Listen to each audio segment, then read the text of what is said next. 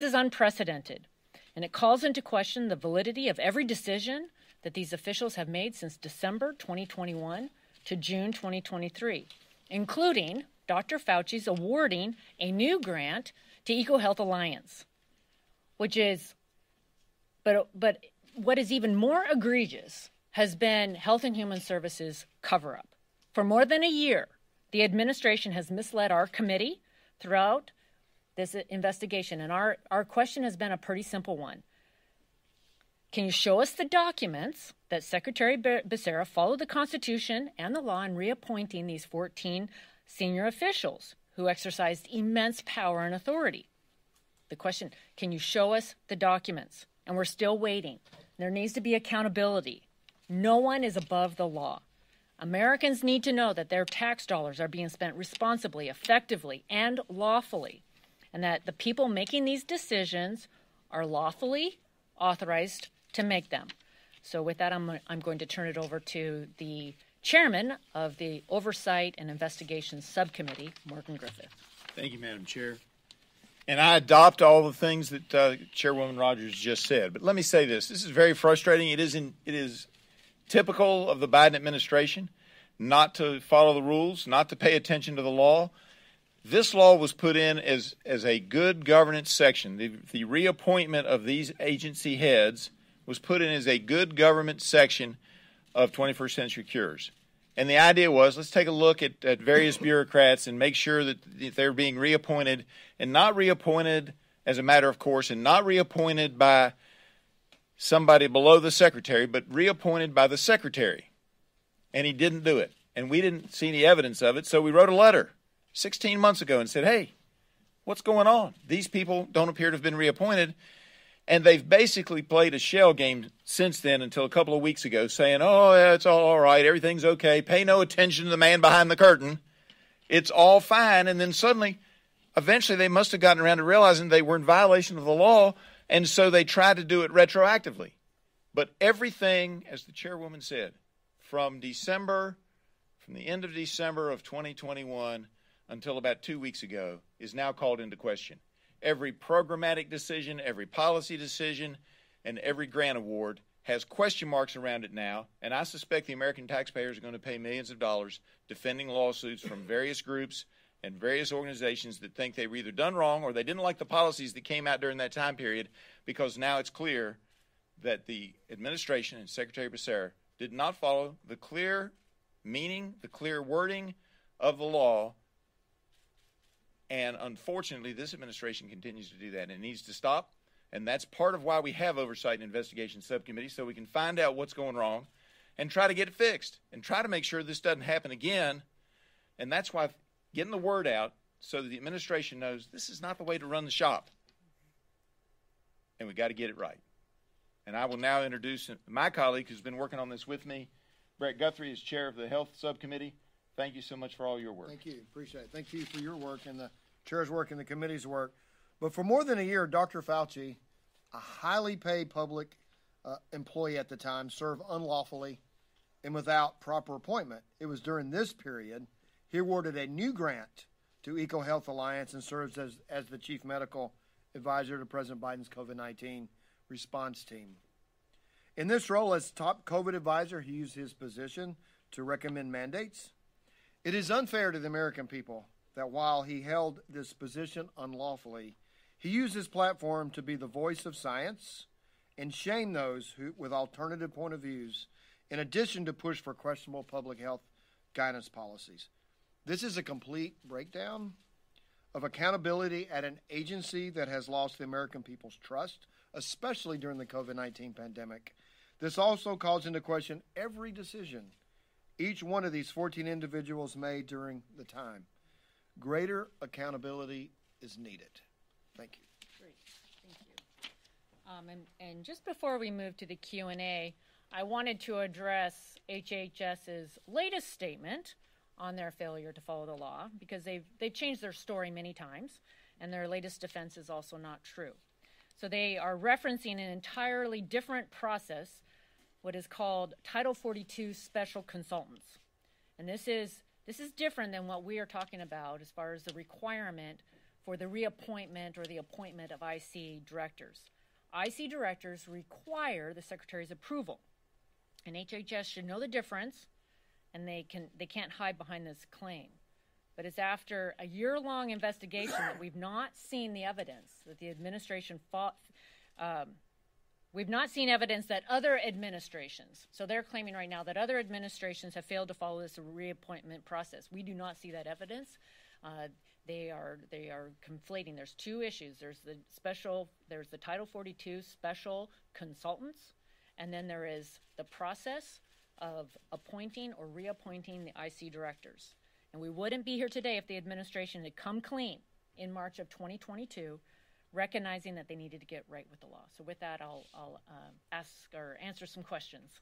Yes. What kind of, um, going forward here, is there a legislative step for your committee to take to address this? Like you said, you don't want, you want to prevent this from happening in the future. What kind of steps can your committee specifically take to prevent this from happening? And also, looking back, is there anything that can be done to rectify what may have happened in the last two years um, and to punish who you say is responsible for this? Well, what we need are answers, and we need uh, the Secretary of Health and Human Services, Becerra, to answer the questions that we have. We need to know if this was, if this was willful or if this was negligence. Uh, we need to we need to find out if it is if it is lawful for him to appoint these individuals retroactively. Uh, so we need to get answers to these questions. But this is all a part of accountability. Ultimately, this is about accountability on behalf of the taxpayers and ensuring that taxpayer dollars are being spent lawfully. And it's accountability by the elected representatives in Congress of the agency. And, and no, uh, you know, this is just one example of it seems there's more and more arrogance in the agencies, among agency secretaries and officials, that they don't have to follow the law.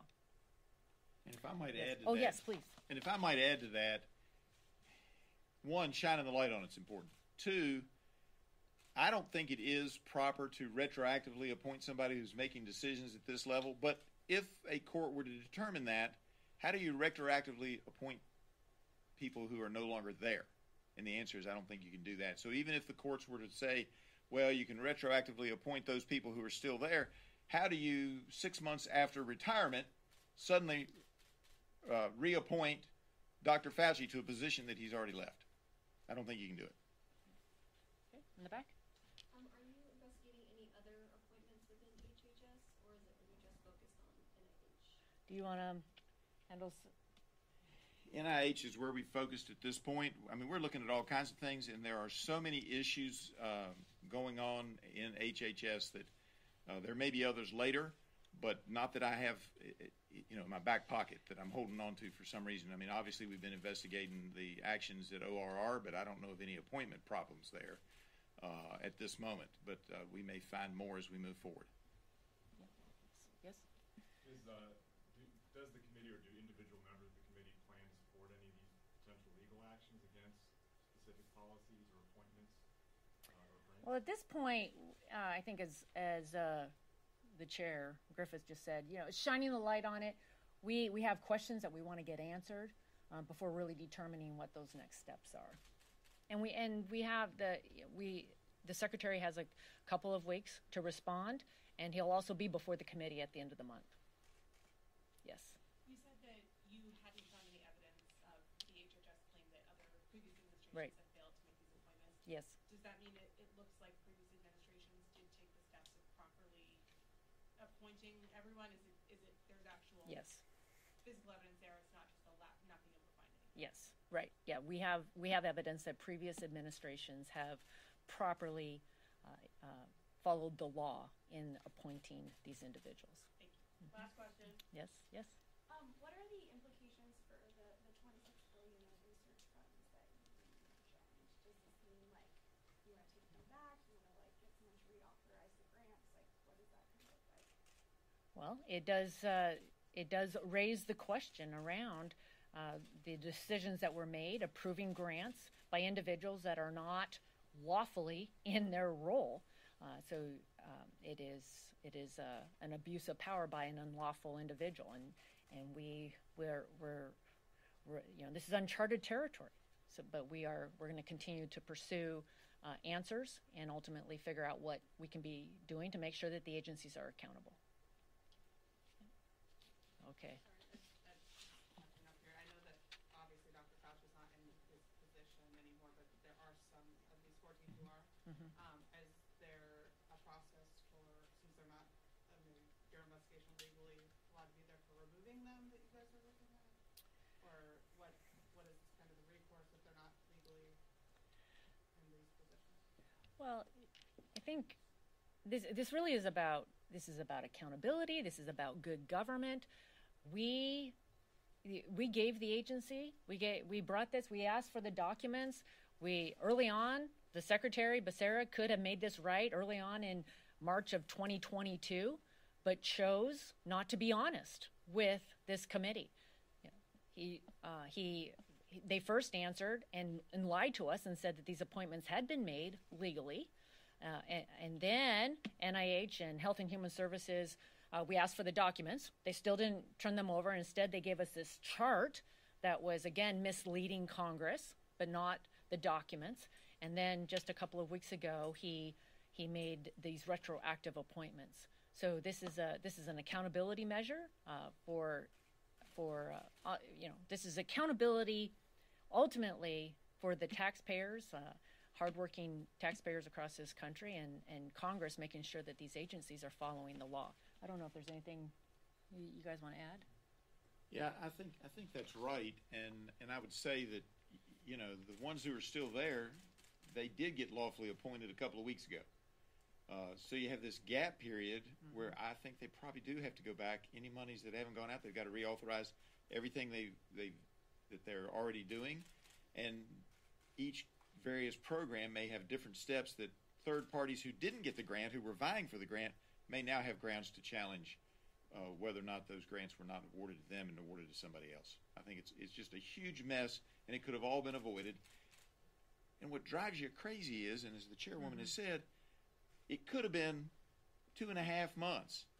Could have been two and a half months of fixing the problems, which is pretty easy. Instead, we have a year and a half. There's going to it, this is uh, a big cow pie in the field, and they just stepped in it and stomped in it and acted like it was fun and games until two weeks ago.